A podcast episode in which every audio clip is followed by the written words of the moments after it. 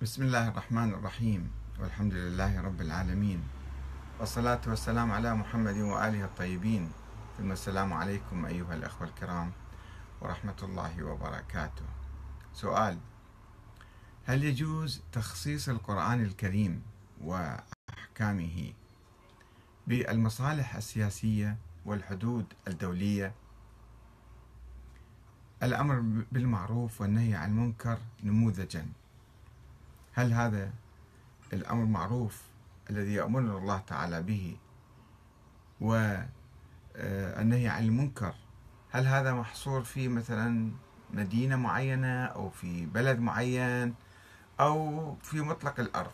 وين ما نشوف منكر يجب أن ننكره وين ما نشوف معروف مهمل نأمر به. يعني المسلم يعيش في في هذا العالم تحت أوامر الله تعالى أو أنه هو لا يخصص أشوف مصلحته وين والقوانين الدولية ماذا تقول والهيمنة الإمبريالية ماذا تفرض وأيضا الحدود أنا ما ما خصني خارج بلدي.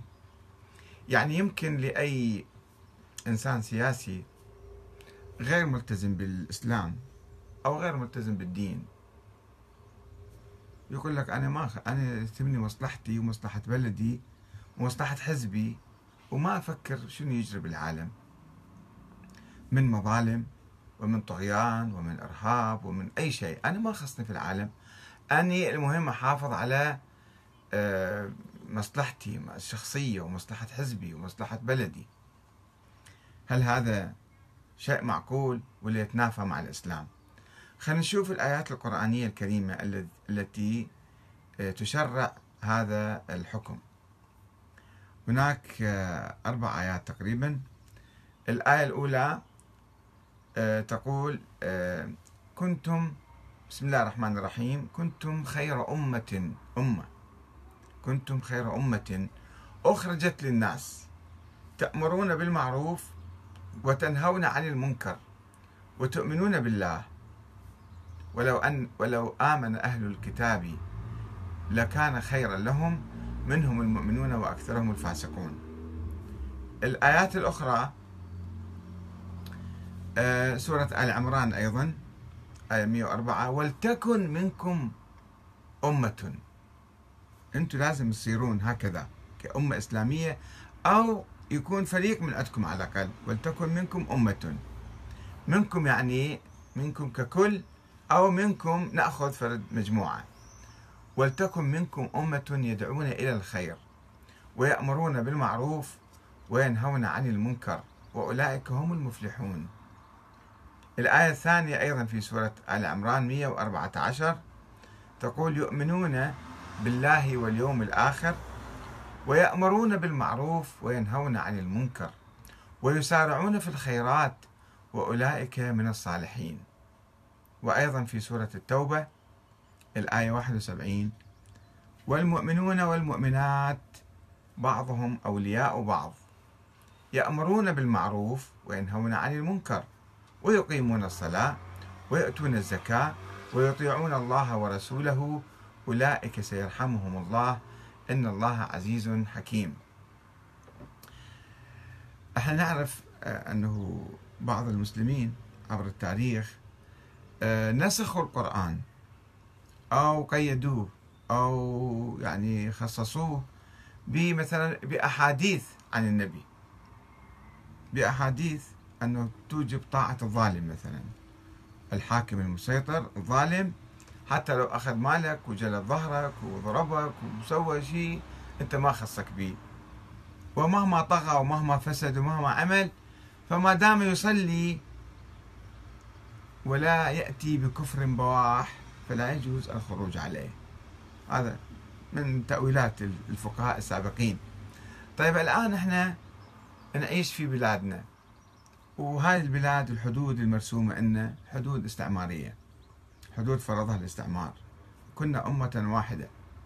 قبل مئة سنة كان عندنا شعور بالأمة الواحدة الذي إذا تداعى من هذا الجسد.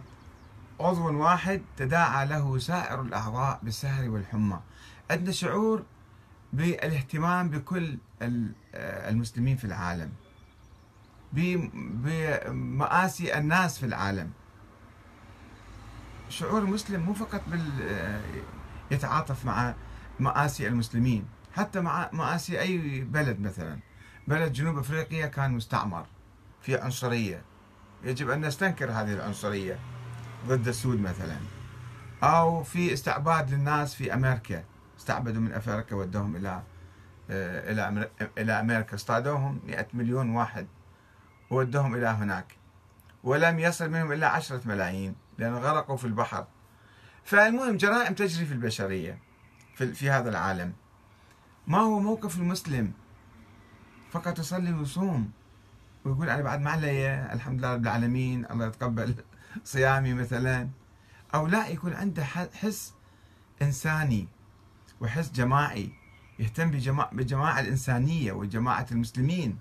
دائما يحاول أن يكون يعني آه، مفتح عينه وعنده ضمير حي. إذا شاف منكر شاف فساد يروح يكافح ذلك الفساد.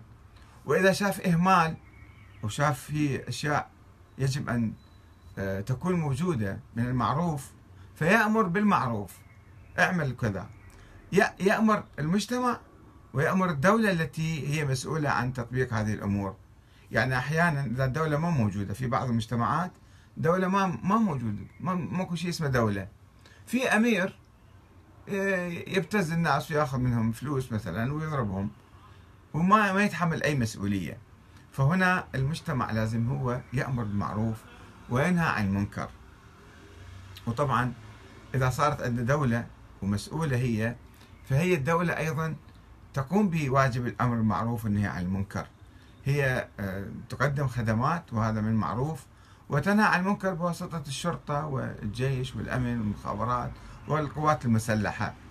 ولكن هذا أيضا ما يعفي بقية المجتمع أنه والله إحنا ما علينا. يعني في البلاد الغربية مقننين أنه القانون هناك رجال يسموهم رجال القانون الشرطة يعني هم اللي مكلفين بتطبيق القانون. ولكن المجتمع أيضا إذا لاحظ في قصور أو تقصير هو سياسيا يضغط على إدارة الشرطة وعلى وزارة الداخلية أو على الحكومة لكي تصحح بعض الأمور. والناس عندهم روح المبادرة. روح المبادرة لمكافحة أي فساد. ومرة في بريطانيا كانت مرة عجوزة. شاهدت المجلات الخلاعية الجنسية موجودة في رفوف المحلات. والشباب الأطفال الصغار الكبار يمكن آه، تصل إليها أيديهم بسهولة. فشنت حملة. قالت هذا شيء منكر. لا يمكن أن نقبل به. شنت حملة أن توضع هذه المجلات مثلا في رفوف عالية لا يطالها إلا الكبار. مو الشباب المراهقين. وأيضا تغلف بشكل ما يفتحها كل واحد. ف يعني قامت بحملة إلى أن استطاعت أن تأخذ قانون من مجلس البرلمان يسن قانون معين.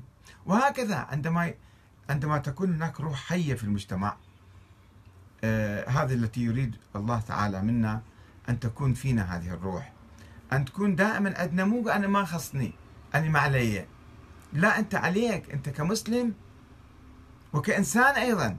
كإنسان أنت يجب أن يكون عندك آه هذا الضمير الحي أن تلاحق الفساد في أي مكان وتنهى عنه وتأمر بالمعروف. ولكن البعض يجي يقول لك مثلا والله إحنا عندنا مصلحة سياسية عندنا كذا وخلينا في ضغوط أجنبية علينا في كذا. دائما يحاول يتنصل من هذا الواجب. وحتى في بلده حتى في بلده لو اجى الاستعمار احتل بلده آه، يقول لك أنا ما خصني أنا ما علي أو أنا كذا. فأكبر الجرائم تحدث في الأرض وهو يقول لك أنا شو خصني بالموضوع؟ فيتهرب. والأسوأ من كل ذلك يعني ربما بعض السياسيين اللي يؤمنون بقانون المصلحة أنه إحنا نشوف مصلحتنا وين؟ مصلحتنا نتحالف ويا أمريكا نتحالف ويا إسرائيل نتحالف ويا السعودية مو مشكلة عندنا. هسه هم يركبونا إحنا نركبهم مو مشكلة. سياسيين يقول لك أنا ما عندي دين ما عندي مذهب ما عندي كذا أنا أشوف مصلحتي وين؟ ما عندنا كلام مع هؤلاء اللي متجردين عن ضمائرهم وعن يعني مبادئهم. لكن الكلام يتوجه أكثر إلى أولئك الذين يرفعون شعار الإسلام. ويرتدون زي علماء الدين. ويقولون نحن مراجع. نحن مراجع الأمة. تمرجع الأمة يجب أن تبث هذه الروح الإسلامية في الأمة. إذا شفت منكر شفت قتل جرائم تحدث هنا وهناك حروب ظالمة تحدث عليك أن تقول كلمة الحق. أنت شنو مصلحتك أن تسكت؟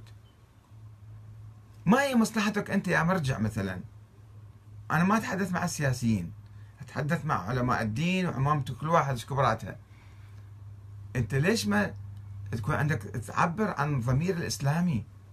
وين تشوف أكو جرائم بالبشرية بالعالم قول كلمة على الأقل. إيش راح تخسر؟ راح يقطعون رأسك ولا يقطعون المال عنك. وأنت مو مرتزق. الله مغنيك الحمد لله. فلماذا تخاف وتلتزم بالحدود التي يفرضها عليك المستعمرون. حدود وهمية. أنت حاول أن تكون مسلم حقيقي. تأمر بالمعروف تنهى عن المنكر. تقاوم الاحتلال. تقاوم قتل الناس. العبثي كما يحدث في فلسطين الآن. لماذا لا نسمع أحدا من العلماء يتكلم؟ السياسيين عندهم حسابات سياسية. بس الناس اللي خالطين أنفسهم بين الدين وبين السياسة. لا افتهمنا السياسة من عندهم ولا افتهمنا الدين وبالتالي آه، المفروض في العلماء أن هم يكونون موجهين للناس وهادين لهم ومهديين لا أن يكونوا خانعين قابعين وبالحقيقة أنا أشك أحيانا بعض المراجع أو بعض العلماء اللي يتقاعسون عن دور ال... عن أداء الدور الإسلامي الأصيل أن هؤلاء ماذا؟ ماذا دهاهم؟